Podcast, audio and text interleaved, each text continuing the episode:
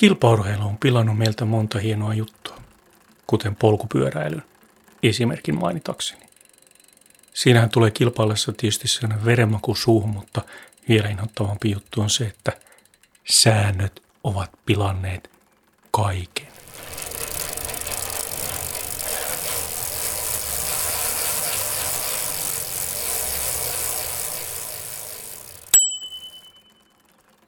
Kuuntelit podcastia Nojapyörää keksimässä ja minä olen Pasi Räsämäki.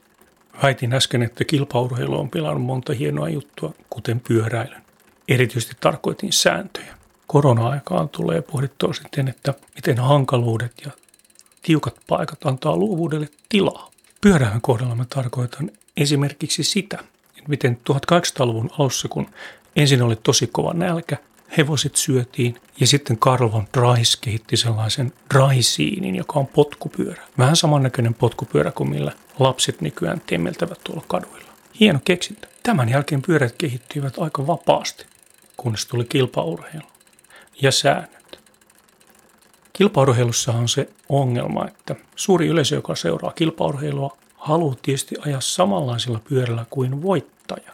Ja kun säännöt määräävät, minkälaisia pyörät ovat, eivät kilpapyörät, eivätkä muutkaan pyörät ole juuri kehittyneet 1910-luvun jälkeen kovinkaan kummoisesti. Polkimet, istuin ja ohjaustanko on aika lailla samalla paikalla säilynyt siitä saakka. Mutta entäs jos vois pyöräillä pötköllään? Kuinka moni esimerkiksi ajattelee siellä kotona, että olispa kiva katsoa koko ilta telkkaria seisaallaan aika harva. Entäs jos pyörällä voisi ajaa leppoisamassa asennossa, jaksaa ajaa pidemmälle ja pääsisi vielä kovempaa? Tähän on vastaus ja se on nojapyörä. Tässä podcastissa pohditaan sitä, että millaisia ovat nojapyörät, miten sellainen hankitaan, miten sellainen rakennetaan, mitä se koko nojapyöräily on. Tätä podcastia tekee kolmen kopla, jotka tuntevat toisensa nojapyöräfoorumi.f i-sivustolta. Sinne kansi mennä, jos haluaa tutkia, mitä nojapyöräily on ja lueskella tarinoita pyörien rakentamisesta ja niillä ajamisesta. Puhelimen kautta mukana höpöttämässä ovat Viljami ja Jori ja nimimerkkien takana on Ville Säynäjäkangas ja Jori Montonen. Ensimmäisessä jaksossa mietitään sitä, että kuinka me olemme ruvenneet tällaiseen puuhaan kuin nojapyöräilyyn ja millainen on nojapyörä. Tervetuloa mukaan. Mites Viljamissa oot päätynyt ajamaan nojapyörällä? No, sehän lähti, lähti 80-luvun puolivälissä alun perin liikkeelle. Se ei nojapyöräily ollut itse tarkoitus, vaan erikoisuuden tavoittelu. Mä lapsena halusin välttämättä etuotoisen polkupyörän. Niin, niin. Sitten Liminkalainen taiteilija hitsasi mulle sen. sen ja sillä mä jonkun verran ajelin, mutta en mitenkään hirmuisesti. Ja sit, siinä välissähän mulla tuli sitten, sitten 30 vuoden tauko, tauko melkein. Ja sitten kun mulla oli tämä halavaushomma, niin, niin sitten mä alkoin tutkimaan, että, että olisiko jonkunlaista polkupyörää, millä pystyisin ajamaan. Ja se kolmerottainen pystypyörä, niin se tuntui niin kiikkereltä ja pelottavalta, niin sitten löysin tämän nojapyöräkenren ja sittenhän niitä tuli tehtyä. Kun mä sen ensimmäisen nojapyörän rakensin ja,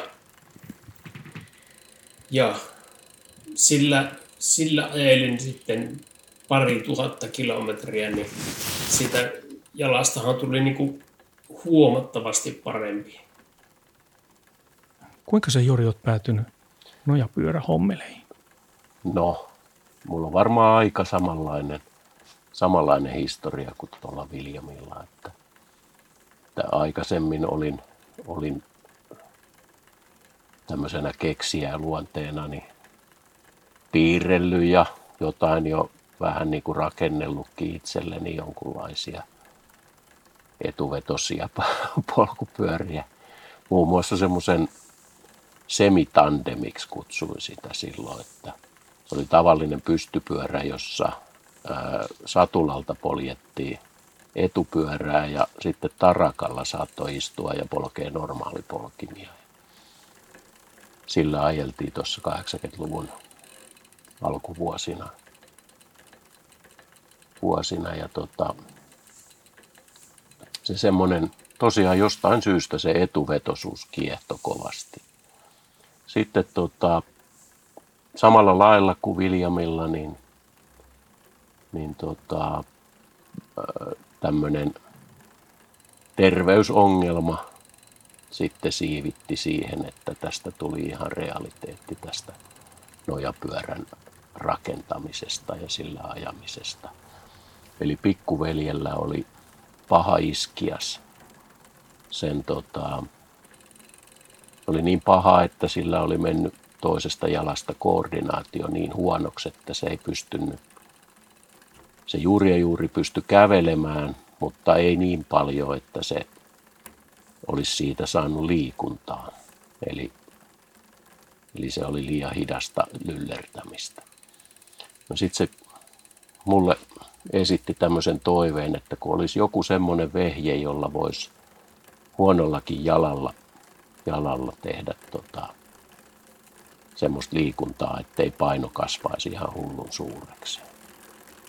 No sittenhän mä tietenkin innostuin siitä, että nythän mä voin toteuttaa tämän kauan haaveilemani tämmöisen kolmipyöräisen etuvetosen nojapyörän ja rupesin sitä rakentamaan innokkaasti ja saimme sen valmiiksi ennen kuin, ennen kuin iskias parani, mutta sen pyörän saaminen sitten Tampereelta Kotkaan niin oli liian vaikeaa ja kesti niin kauan, että se kerkesi parantua se iskias.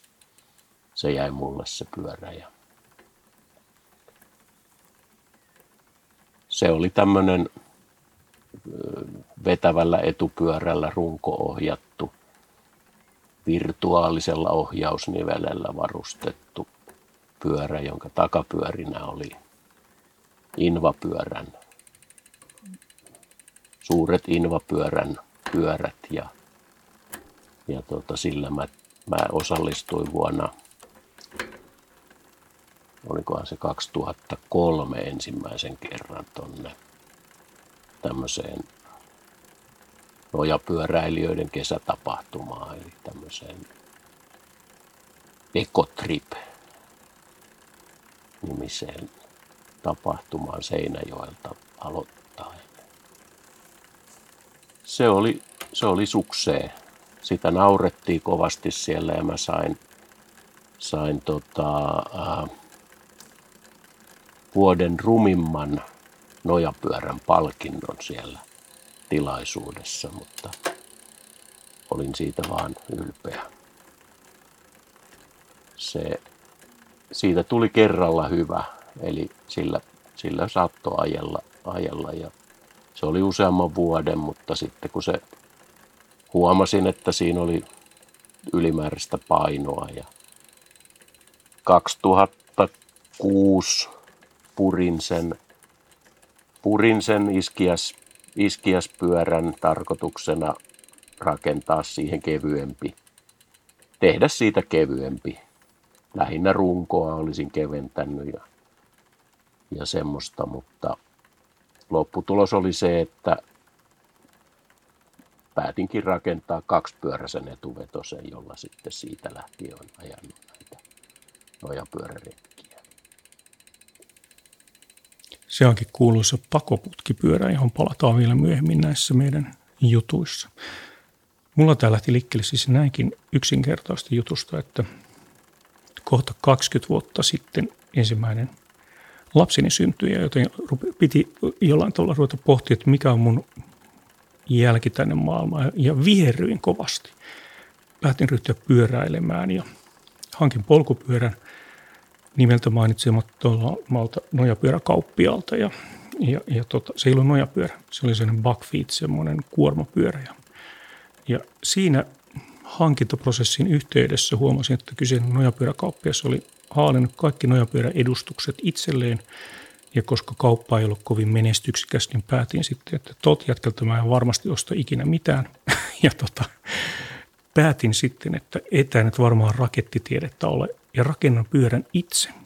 Niinpä sitten foorumi rakensi ensin jonkun verran erilaisia aiheita ja sitten pääsin oikeasti ihan rakennustöihin sillä tavalla, että pestasin yhden opiskelijan opettamaan hitsaamista ja sehän kuitenkin olennainen asia että pystyy metallia liittämään toiseen metalliin ja saa jotain rakenteita aikaiseksi.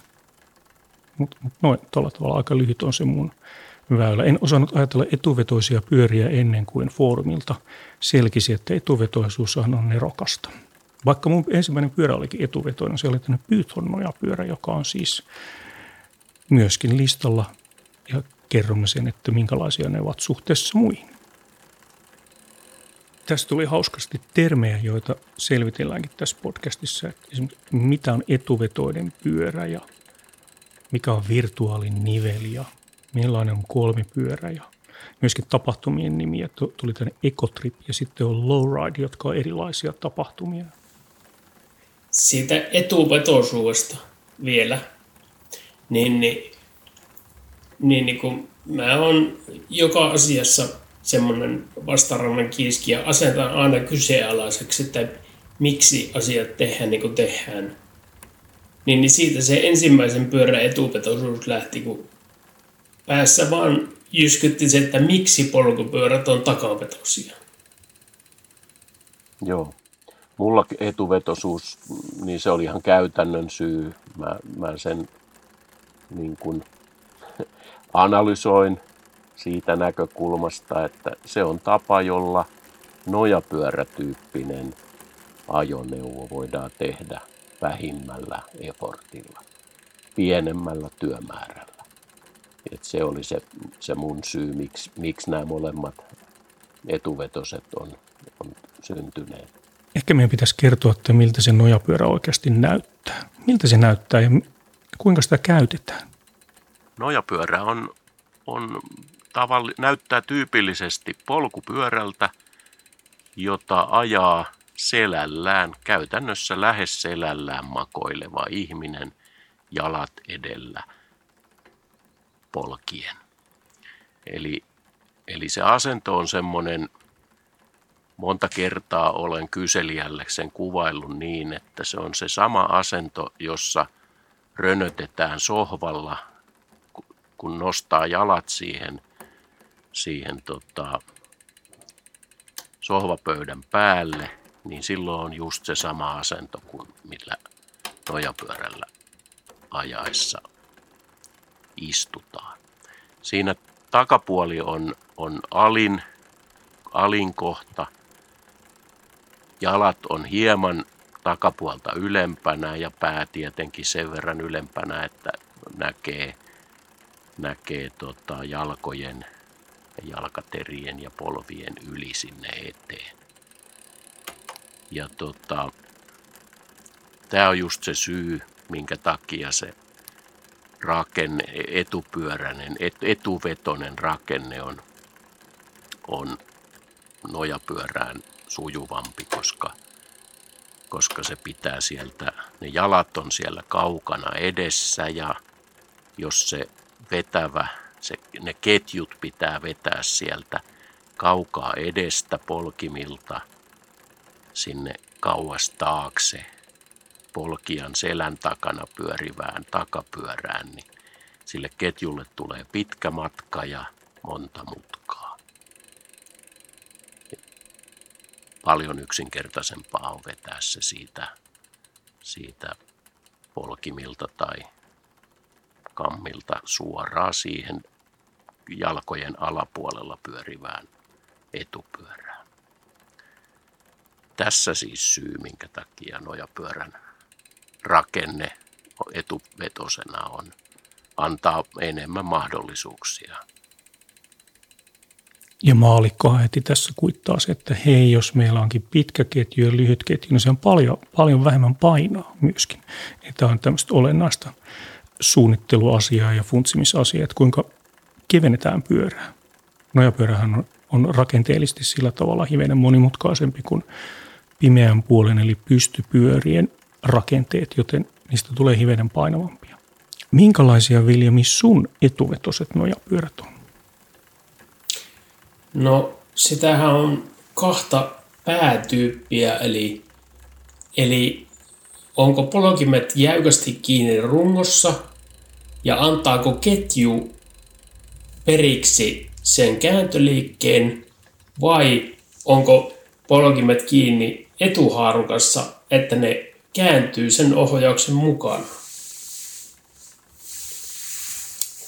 Ja siinähän on, siinähän on kaksi semmoista pääkoulukuntaa ja tyyppiä, että kuka tykkää, kuka tykkää mistäkin.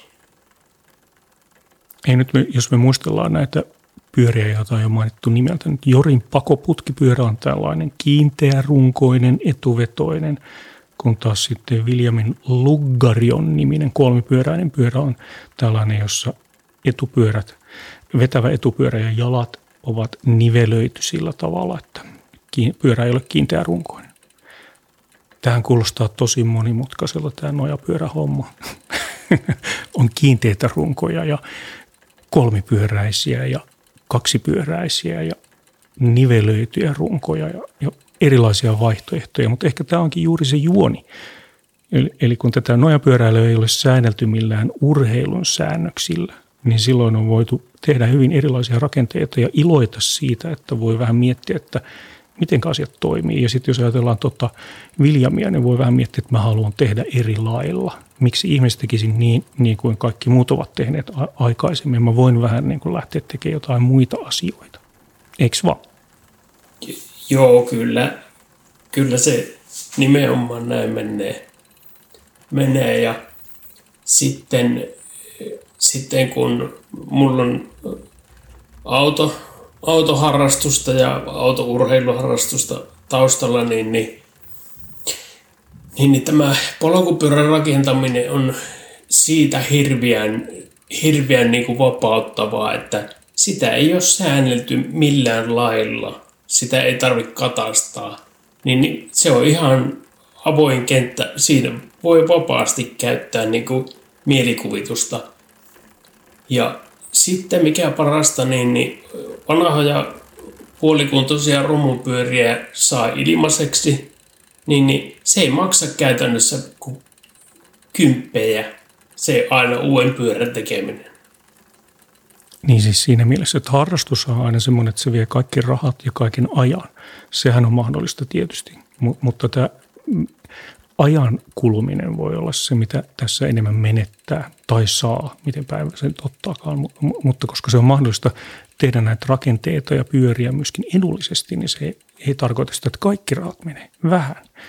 Ja niin se menee, että jotkut pystyvät myös tekemään kaiken tämän hyvinkin kalliilla. Eli lompakon paksuus voi olla hyvin erilainen. Niin, se, niin, sehän menee näin, että sehän menee näin, että, että kaikki rahat käytetään siihen, mutta montako pyörää sillä saa aikaiseksi, niin se, se riippuu siitä tyylilajista. Mutta siihen riippuu, liittyy tämmöinen kannibalisointiteknologia, joka liittyy tähän. Eli hyvin useinhan siinä käy niin, että toimivasta pyörästä siirretään parhaat osat seuraavaan pyörään ja unohdetaan se edellisen runko tai joku muu osa sitten odottamaan parhaita päiviä ja jotain muuta kannibalisointia. Joo, nimenomaan, nimenomaan. Ja hyvät rakenteetkin voidaan aina kopioida tai siirtää sellaisenaan siihen uuteen pyörään. Kerran kun on keksinyt, keksinyt hyvin toimivan rakenteen, niin sen voi, se voi joko joko rakentaa samanlaisen tai, tai kannipalisoida. Kannipalisointi on hassu sana, mutta irrottaa vanhasta pyöräprojektista, siirtää sen sitten uuteen. Niin tuo rakenteiden keksiminen, se on sillä tavalla kiinnostava asia, että usein sanotaan, että pyörä ei kansi keksiä uudestaan, mutta meillähän tämä prosessi menee juuri niin, että ollaan kehittämässä koko ajan uutta pyörää kun, kun siis ei ole sääntöjä, niin voi pohtia sitä asiaa. Ja oma historiani menee sillä tavalla, että kaikki ne pyörät, mitä mä oon rakentanut, ovatkin itse asiassa etuvetoisia. Se onkin hämmästyttävää, että mä pääsin tavallaan suoraan tämmöisen aallon harjalle siinä, että mikä oli muodissa silloin siinä vaiheessa nojapyöräfoorumilla. Mä oon ilmeisesti nyt sitten tämän meidän porukassa sitten se, se tota Nestori, nojapyörä Nestori ja tota, mä oon osallistu, osallistunut tähän nojapyörien rakentamis ää, porukoihin jo semmoisena aikana, jolloin oli ilman muuta selvää, että kaikki nojapyörät ja kaikki polkupyörät on aina ilman muuta takavetosia. Että vain lasten kolmipyörä on, on etuvetoinen. Ja tota, siellä 2006 ja varmaan vielä monta vuotta sen jälkeen 2010 luvun alkuvuodet mä jouduin moneen moneen kertaan selittämään sitä, että tämä mun kiinteä runkonen, mutta etuvetonen, nojapyöräilijät sanoo, että vistiketjunen tai kiertyvä ketjunen etuvetonen nojapyörä, että, että se ketju todellakin kestää siellä edessä, vaikka se, vaikka se tota, kiertyy sillä lailla – oudon näköisesti ja jo asiantuntematon voi helposti luulla, että siinä ketju rasittuu, mutta todellisuus on, on tässä tapauksessa päinvastoin, eli, eli etuvetonen twistiketjunen säästää ketjuja sen takia, että se ketju siellä edessä pysyy paljon puhtaampana ja sen takia kuluminen on vähäisempää. Ja muita etuvetosen etuja on, on, on semmoinen, ainakin itse pyöräillessä huomaa, kun on tällainen todella lyhyt ketju edessä, eli se ei mene enää minkään twistin kautta, vaan suoraan sieltä polkimilta sinne vetävään pyörään, ihan niin kuin takavetoisissa pystypyörissä niin se jotenkin tuntuu siltä, että nyt tämä voima välittyy hienosti. Ja niin se saattaa ollakin, koska silloin ei taas pitkän ketjun tällaisia venymisasioita tule ja ei tunnu siltä, että polkisi jotain kuminauhaa, vaan se on keveä ja, ja tanakka se voimansiirto siinä. Joo, toi ketjuvenyminen on tietenkin totta, mutta näissä pitkäketjusissa takavetosissa niin ehkä vieläkin suuremman osan siitä joustavuudesta, joka siinä tuntuu siinä polkiessa, niin aiheuttaa sen rungon, pyörän rungon taipuminen sen ketju, ketjuvoimien alasena. Että tommonen, no, polkupyörän ketjussa on, on kovaa poljettaessa, niin ne voimat on todella suuria.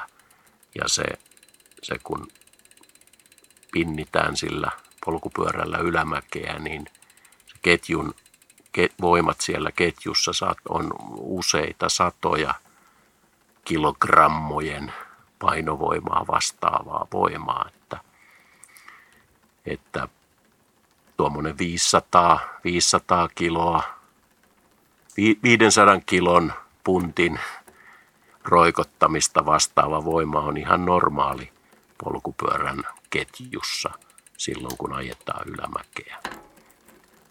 Ja kun se on pitkän rungon sivulla, niin siihen tulee tämmöinen jousipyssy. Jousipyssy ilmiö, eli se pyrkii taivuttamaan sitä runkoa sinne, sinne tota, oikealle päin kaarelle, koska, koska se ketju on siinä rungon oikealla puolella tyypillisesti – ihan siitä syystä, että, että polkupyörän, normaaleja polkupyörän osia kun käytetään, niin, niin se vetävä ratas on siellä vetävän pyörän oikealla puolella. Tässä alkaa aika kattavasti sitä etupyöräasiaa niin kuin olla. Pitäisikö puhua vielä tästä MBB-termistä? Tässäkin, tässä nojapyörä-genressä, tämä englannin kieli tunkee joka paikkaan ja, ja niin myös tänne nojapyörärakentelijoiden piireihin. Ja, Ja sen takia näille nojapyörätyypeille, erilaisille nojapyörätyypeille on vakiintunut tämmöisiä, tämmöisiä englannin kieleen perustuvia akronyymejä. Etu, etuvetonen jalkojen mukana kääntyvä tai jalat kääntyy ohjauksen mukana tyyppinen rakenne on nimeltään tämmöinen MBB, Moving Bottom Bracket. Se on tosiaan uusin, uusin pyörärakenne näistä tämmöisistä perusrakenteista. Että ensin oli takavetoset, sitten oli kiinteärunkoset, twisti ketjulla varustetut etuvetoset ja sen jälkeen tuli nämä MBB-pyörät. Eli kääntyvä keskiöiset, sanotaan kai suomeksi. Kääntyvä keskiöinen on hyvä termi. Jos pitäisi arvata, mitä seuraavaksi tulee, niin sitten tulee kaksi- ja kolmivetoiset, koska nyt tuo sähköapu on sen verran usein monessa pyörässä mukana, että saavutetaan se, että jokainen pyörä vetää. Siitä MPP-pyörästä vielä kääntyvä keskiöisestä, niin se va- vaatii kilometrejä ennen kuin se lähtee menemään. Mutta mä oon kes- koittanut jankuttaa ihmisille, että tuhat kilometriä ensin reenataan, jos se tuntuu vaikealta. Mutta sitten kun se lähtee menemään, niin, niin sittenhän siinä ei käsiä tarvi ollenkaan. Pelkillä jalakoilla ja niin kuin ikään kuin ajatuksen voimalla tapahtuu se ohjausta. Siinä tulee semmoinen lentämisen fiilis. Se on hieno, kun sen oppii. Mutta siinä vaatii kärsivällisyyttä ja kilometrejä. Nojapyöräilijät puhuu Zenin saavuttamisesta. Se on, kun miettii, kun muistelee sitä hetkeä, kun oppi ajamaan ilman apurattaita lapsena pyörällä – niin, niin se on yhtä hieno hetki se, kun se pyyttoni alkaa kulkemaan sillä ajatuksen voimalla. Joo, tämä on, tää on nojapyöräilijöille ja yleensäkin mitä tahansa, mitä tahansa tämmöistä oudompaa lajia harrastaville on, on nimenomaan se eteenpäin ajava, ajava asia on tämä uuden oppimisen riemu. Se on tämmöisille vanhoille ukoille niin kuin mekin, niin, niin sitä vielä kykenee oppimaan asioita ja tuntemaan sen saman riemun, joka joskus, joskus tota, kymmenvuotiaana oli, oli jostain,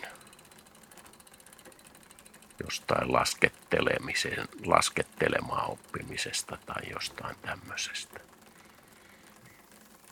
itse, kun harjoittelin pyörällä, joka on tällainen mm, MBB-tyyppinen, kääntyvä keskiöinen, mutta tietysti mm, hivenen erilainen vielä tähän kyseiseen genreen nähden, niin se on tosiaan fantastinen tunne se, kun ajatuksen voimalla sä väistät jotain asiaa ja, ja käsket pyörää menemään jonnekin ja sitten se vaan menee.